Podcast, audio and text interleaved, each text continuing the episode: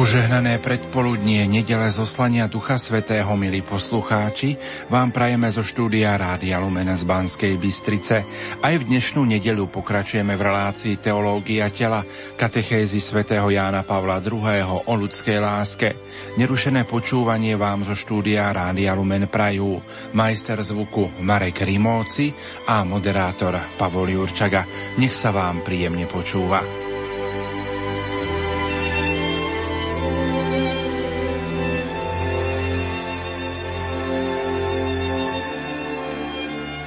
V knihe Dôverne s Bohom čítame: Duch Boží naplňa celý svet, on všetko udržuje a pozná každú reč. Kniha Múdrosti ohlasovala túto skutočnosť, ktorá sa stala plne pravdivou v deň Turíc, keď apoštolov a všetkých, čo boli s nimi, všetkých naplnil Duch Svätý a začali hovoriť inými jazykmi, ako im Duch dával hovoriť. Na Turíce sa uskutočnilo Ježišovo prislúbenie: Keď však odídem, pošlem ho k vám. To bol krst, ktorý on zvestoval predtým, než vstúpil na nebesia. Budete pokrstení Duchom Svätým. Splnili sa tiež jeho slová: Ak je niekto smedný a verí vo mňa, nech príde ku mne a nech pije. A z jeho vnútra potečú prúdy živej vody. Evanjelista vysvetlil tieto slová. Povedal to o duchu, ktorého mali prijať tí, čo v neho uverili. Lebo ešte nebolo ducha, pretože Ježiš ešte nebolo slávený. Totiž ešte nezostúpil v plnej miere, ale si nesmieme myslieť, že by vôbec nebol býval spravodlivých. Evanjelium to dosvedčuje o Alžbete, Simeonovi a iných. Ježiš to povedal o apoštoloch v predvečer svojej smrti. Vy ho však poznáte, veď ostáva u vás a bude vo vás. Okrem toho večer na Veľkú noc sa zjavil vo večeradle, dýchol na nich a hovoril im: Príjmite Ducha Svätého. Duch Svätý je ten pravý a nekonečný dar, pretože je Boh. Kto verí v Krista, má Ducha Svätého, ale ho môže prijať a vlastniť vo vždy večnej miere. Jeho zostúpenie na apoštolov vo večer zmrtvých stania dokazuje, že tento nevýslovný dar je úzko spojený s veľkonočným tajomstvom. Milí poslucháči, v nasledujúcich minútach vám ponúkame rozhovor s otcom Marekom Iskrom z Centra pre rodinu Banskobystrickej diecézy na tému Prejavená pravda je láskou a realizovaná láska je krásou. Nech sa vám príjemne počúva.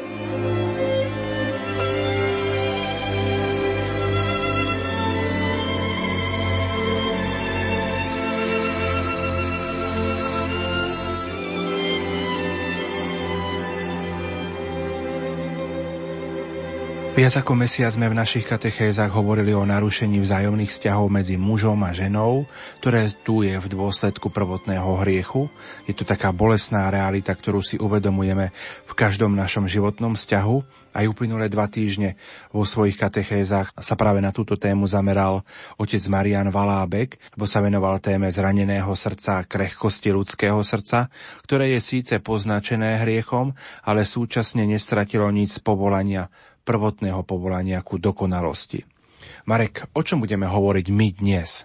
Dnes urobíme taký zlom, potom ako sme si uvedomili ťažkosti, ktoré nám znemožňujú ako si automaticky prežívať pôvodnú harmóniu a krásu našich medziľudských vzťahov a povolania človeka k láske, tej celoživotnej perspektíve, tak teraz sa budeme snažiť hľadať, akými cestami môžeme rekonštruovať ten obraz, znovu obnoviť ten Boží obraz v nás, ktorý bol dokonalý, krásny, a akými cestami prúdi do nášho života tá životodarná sila, ktorá je schopná tieto spomenuté zranenia alebo krehkosti, o ktorých si pred chvíľou vravel, naspäť vniesť do našej prírodzenosti a opäť ich uzdraviť a obnoviť. Skôr ako začnem, nedá mi však najskôr ešte raz tak poďakovať za kanonizáciu Jána Pavla II.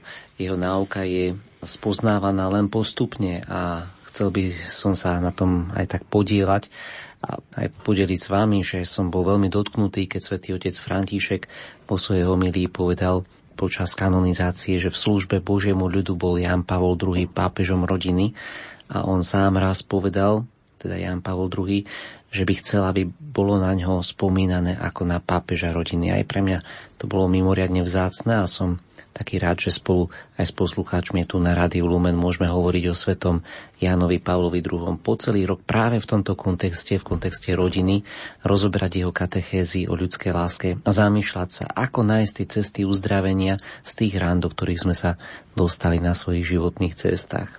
Pri dnešnom zamyslení teda budem vychádzať z veľkých diel jeho veľkých priateľov, svätého Jana Pavla II., a to kardinála Tomáša Špidlíka a tiež veľkého umelca slovinského jezuity Marka Ivana Rupnika. Téma krásy súvisí s umením a tieto dve osobnosti majú umeniu veľmi blízko. Svätý Ján Pavol II.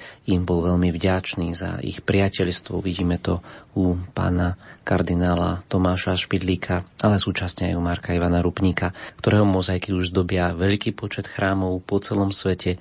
Tu na Slovensku môžete navštíviť či už kaplnku Kňažského seminára svätého Františka Xaverského v Badíne, alebo katedrále Ordinariátu ozbrojených síl svätého Šebastiana v Bratislave. Ako spomínané umenia a mozaiky súvisia práve s človekom aj v pohľade svätého Jána Pavla II. No umenie, a zvlášť ak hovoríme o cirkevnom umení, veľmi úzko súvisí s krásou. A krása bola oddávna prítomná v cirkevnom umení a zvláštnym darom cirkvi pre všetkých je práve umenie a krása pre každého človeka, kto vstúpi do katedrály, do chrámu, do kaplnky, do liturgického priestoru, kde by ho mala osloviť krása toho diela, ktoré tam zanechali naši predkovia. Každopádne krása okrem tohto architektonického rozmeru a možno diel, mozaik a malieb nadobúda úplne iný význam a iný zmysel, ak sa týka priamo človeka, ak hovoríme o človeku, že je krásnym. Môžeme vidieť, že dnešný svet trpí, alebo až taký nadbytok kadejakých súťaží o kráse, alebo aj časopisov, relácií, programov. A na druhej strane priznajme si, že každý z nás aspoň trošku snažíme urobiť na človeka dobrý dojem a byť pekný. Niekedy sa s tým trošku trápime, inokedy to ide dosť spontánne, ale veľakrát nevieme presne, že čo to znamená byť krásny a ako vytvoriť z nášho života tiež jeden krásny život. No a preto potrebujeme trošku nahliadnúť do tých umeleckých sfér a duší, pretože krása súvisí s medziľudskými vzťahmi, súvisí s tým, ako nás kto vníma, a súvisí teda aj s účasťou na Božej láske. Práve Marko Ivan Rupnik hovorí, že duša i telo človeka sú účastné na Božej láske a že v Bohu sme včlenení aj do kolobehu lásky. V rámci dnešnej doby sa v rámci teológie často hovorí o integrácii osobnosti. Nie je totiž ľahké byť sám sebou so všetkým tým, čo človeku prináleží, s vlastnými genetickými vlohami, kultúrnym prostredím, získavou výchavou, konkrétnymi rodičmi, vlastným telom, charakterom, so svojimi životnými ranami. Byť integrovanou osobnosťou znamená radovať sa zo všetkého, čím človek je, a tak sa stať darom pre druhého. Snáď je integrácia osobnosti miestom, v ktorom si človek zreteľne uvedomuje, že v ňom nie je až tak všetko jednoduché, prírodzené, lineárne, spontánne, ale jasné, že človek sa môže skutočne darovať len vtedy, ak má sám zo seba radosť, ak je sám presvedčený, že je pekný, že má cenu, že má hodnotu, má niečo, čo ho priťahuje, má niečo, čím on sám upúta toho druhého. Asi by nebolo milé a nikomu by sa nepáčilo darovať niečo, čo nemilujem, čo si sám nevážim. Skutočný dar je taký, ktorý si najviac vážime, s ktorým sme najviac spokojní a ktorý je najvzácnejší a najkrajší. Otázka je, ako vytvoriť tento dar z môjho osobného života, ako vytvoriť môj život niečím, čo by bolo pekné, krásne a čo by malo cenu a hodnotu byť darované. V tom dnešnom svete veľakrát pozeráme na rozličné vzory, na modelky, ktorým sa chcú podobať dievčatá, na také idoly, ktoré nasledujú mládenci, muži. A máme rozličné predstavy, ako vytvoriť vo svojom živote ten krásny životný štýl. Možno, že si myslíme, že práve keď sa budeme podobať týmto vzorom a modelkám, keď ich budeme napodobňovať tak navonok, takže vtedy dosiahneme tú krásu, po ktorej túžime a po ktorej by aj iní bážili, aby mohli potom, aby boli obohatení tým mojím životom. Len opak je však pravdou. Mnohé ideály, ktoré sa nám predkladajú ako krásne a dobré, v našom živote, tak zvonku sa stanú príčinou nášho nešťastia, lebo ich nedosahujeme vo svojom vnútri a nemáme šancu vo svojom živote ich napodobniť v ich podstate, v ich hĺbke. A to sa stáva príčinou potom našich depresií, oklieštenia, odmietnutia, aj príčinou takého narcistického vzrušenia, ale aj takého seba odmietnatia a neprijatia. Nestačí nám postaviť si zrkadlo a postaviť sa predeň a povedať, tak toto som ja. A vtedy je to pekné. Krása sa rodí vtedy, keď ja sám zostávam sám sebou a môžem sa cítiť celý prijatý a ten druhý človek ma celého príjma takého, aký som. A tu treba povedať, že krása sa rodí zo stretnutia s Bohom. To neznamená, že Boh súhlasí so všetkými temnými stránkami, či chybami, či podkleskami, ktoré v našom živote sú, ale je isté, že On postupne premieňa tie naše chyby, previnenia, tiene, bolesti skrze svoju večnú lásku, prejasňuje naše krehké vnútro, to zranené, o ktorom sme vrávali uplynulé týždne, takže sa môžeme stále viac radovať, lebo On nás robí krásnymi znútra. Inými slovami, šťastie, po ktorom v kráse túžime, ktoré túžime dávať, nie je uspokojenie, ktoré vyplýva z konzumu, z toho, že máme veľa vecí okolo seba, alebo z nasledovania idolov, či napodobňovanie krásnych modeliek, ale šťastie je výsledok častokrát bolestivého, ale aj oslobodzujúceho procesu, ktorý nás robí krásnymi. A krása vždy priťahuje ľudí. Marek, ako krása súvisí práve s tou ľudskou láskou? Myslím, že asi nikto nebude mať problém prijať tvrdenie, že život prestúpený láskou je krásnym životom. Život, ktorý človek žije v takom prestúpení vzájomnej lásky, je krásnym životom. A cirkev je spoločenstvom ľudí, ktorí odpovedali práve na toto povolanie urobiť svoj život krásnym, prestúpeným láskom a postupne premieňajú svoju zranenú a krehkú podstatu, tú krehkosť, o ktorej vrávime už mesiac, tou láskou, ktorá príjma nás takých, akí sme a pretvára nás na nových ľudí. Priznávam, že veľmi sa mi páči jedna veta od významného ruského spisovateľa Florenského, ktorý definuje krásu týmito slovami. Prejavená pravda je láskou a realizovaná láska je krásou. Veľmi ma to chytilo za srdce. Krásu teda hovorí o tom, že krása je realizovaná láska, teda zhmotnená, praktická, osobná. Krása nie je len niečo, čo je mimo mňa, nejaká romantika, ktorú si chcem navodiť, alebo krása, ktorá ma fascinuje, ale zhmotnená, praktická, osobná láska, ktorá má konkrétne formy, črty. Florenský teda vraví, že krása je vnímateľná forma lásky. Vnímateľná forma, praktická, zhmotnená forma lásky. Dobro bez pravdy je ilúzia, pravda bez dobra je fatalizmus. A my vidíme, že veľakrát, keď tam v našich medziľudských vzťahoch chýba krása, keď tam chýba dobro, ale aj pravda, tak tie zranenia a krehkosti, ktoré život prináša, rodia stále novšie a novšie bolesti a stále novšie sklamania, ktorými potom ľudská osoba veľmi trpí. Aj snúbenci veľmi často mlčia o svojich osudoch z minulosti, o svojich ranách, o svojich bolestiach, možno v obavách, že ten druhý sa zľakne a odíde. A život v ilúzii sa stáva potom ďalšou veľkou ranou. Práve krása je tým momentom, kedy ja môžem tú pravdu o mne zhmotniť a nechať sa prestupne premieňať. Sme teda odkázaní byť oslovení krásou, aby sme mohli počuť pravdu o sebe, o svojej krehkosti, a pritom našli uzdravenie našej duše. Spomínam napríklad na projekt Rachel, ktorý máme aj v Centre pre rodinu, ktorý je takou liečbou pozabortívneho syndromu žien, ktoré trpia stratou dieťaťa. Pri tomto víkendovom projekte v priebehu 3-4 dní je použité veľké množstvo rekvizít a zvlášť každé jedno stretnutie, každé jedno sedenie, ktoré tam nasleduje, máme úlohu aj ako realizačný tím urobiť ho pekným, urobiť hneď potom, ako vstúpia do miestnosti naše účastníčky takéhoto stretnutia, tak musia mať veľmi pekný prvý dojem. Krása teda dáva také uvoľnenie nášmu vzťahu a pozýva k uzdraveniu. Tomáš Špidlík hovorí, pretože človek bol stvorený k obrazu Božiemu a žiť podľa toho obrazu znamená stať sa krásny, pretože človek bol stvorený k tomu, aby bol prestúpený láskou. A tu je jedna zvláštnosť. Veľakrát si myslíme, že krása je to, čo vidím, čo počujem, čo vidím svojim zrakom, čo počujem svojimi ušami, že krása je niečo, čo sa dotýka zmyslového vnímania. Ale v skutočnosti krása má v sebe akúsi vnútornú harmóniu. Krása sa rodí z askézy. A my to vidíme aj v mnohých maliaroch, najmä takých, čo sa snažia namalovať napríklad ikony. Veľakrát predtým, ako sa pustia do malovania, konajú skutky askézy, skutky pokánia, pretože krása je to cesta zjednotenia sa s Bohom. A krása je životom, príjmaným v láske alebo vykúpeným životom. Marko Ivan Rupnik hovorí, že krása je kráľovskou prístupovou cestou do duchovného sveta. A ako taká sa prejavuje nielen v umení, ale taktiež v liturgii a v každom ľudskom dobre.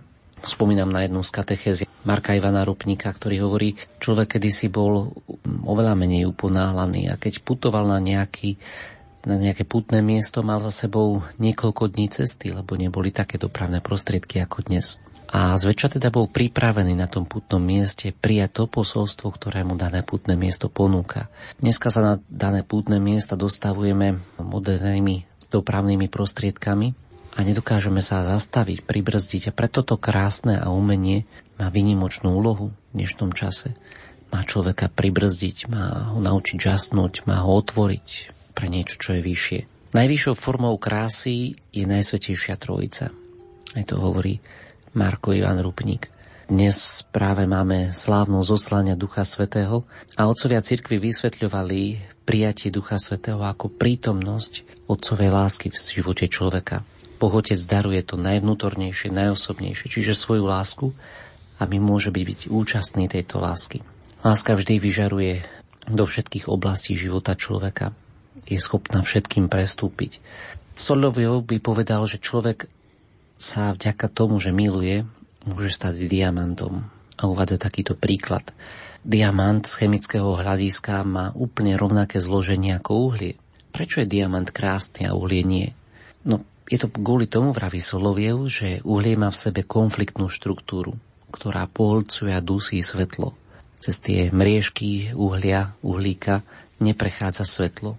Zatiaľ čo diamant ho necháva zažiariť a povyšuje ho.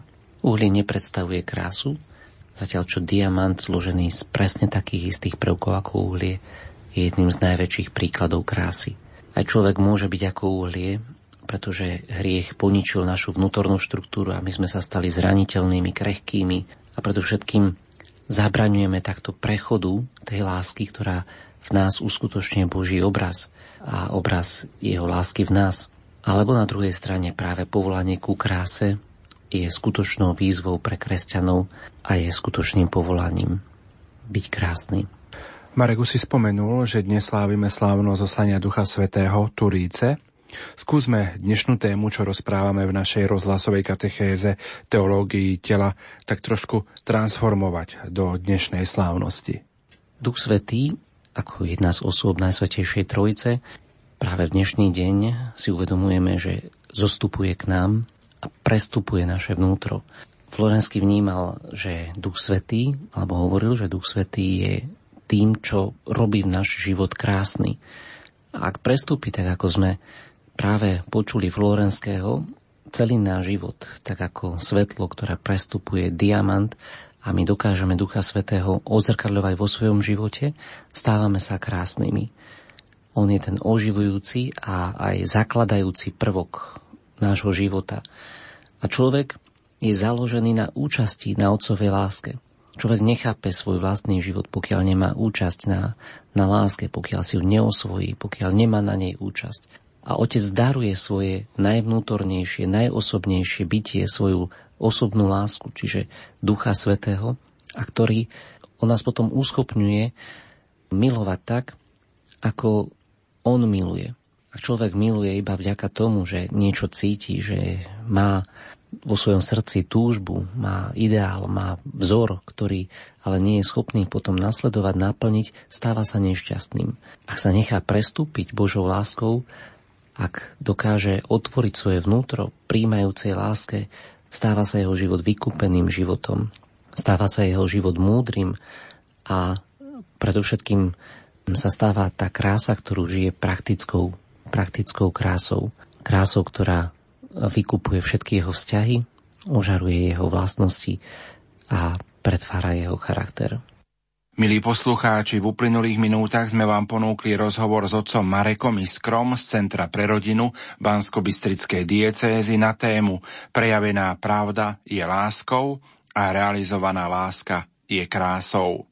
O týždeň otec Marek Iskra bude hovoriť na tému Krása ako povolanie a realizácia lásky. Požehnanú nedeľu Turíc vám zo štúdia Rádia Lumen prajú majster zvuku Marek Rimóci a moderátor Pavol Jurčaga.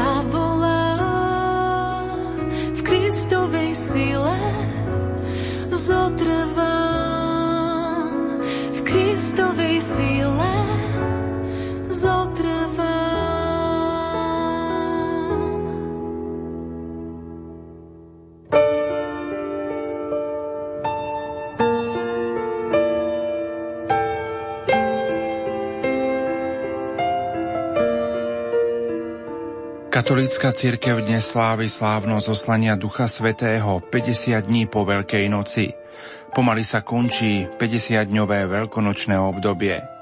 Už o chvíľu vám, milí poslucháči, ponúkneme priamy prenos svätej omše z turičnej púte v Šaštíne. Sväté písmo chápe Ducha Svätého ako tvorivú silu všetkého života.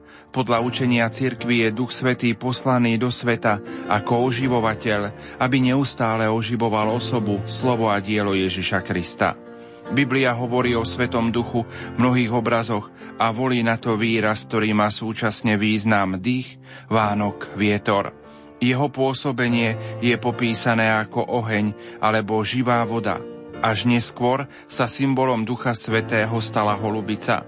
Takzvaný zázrak jazykov nám pripomína, že hlásanie posolstva Ježiša Krista má pre celý svet význam presahujúci jazykové bariéry.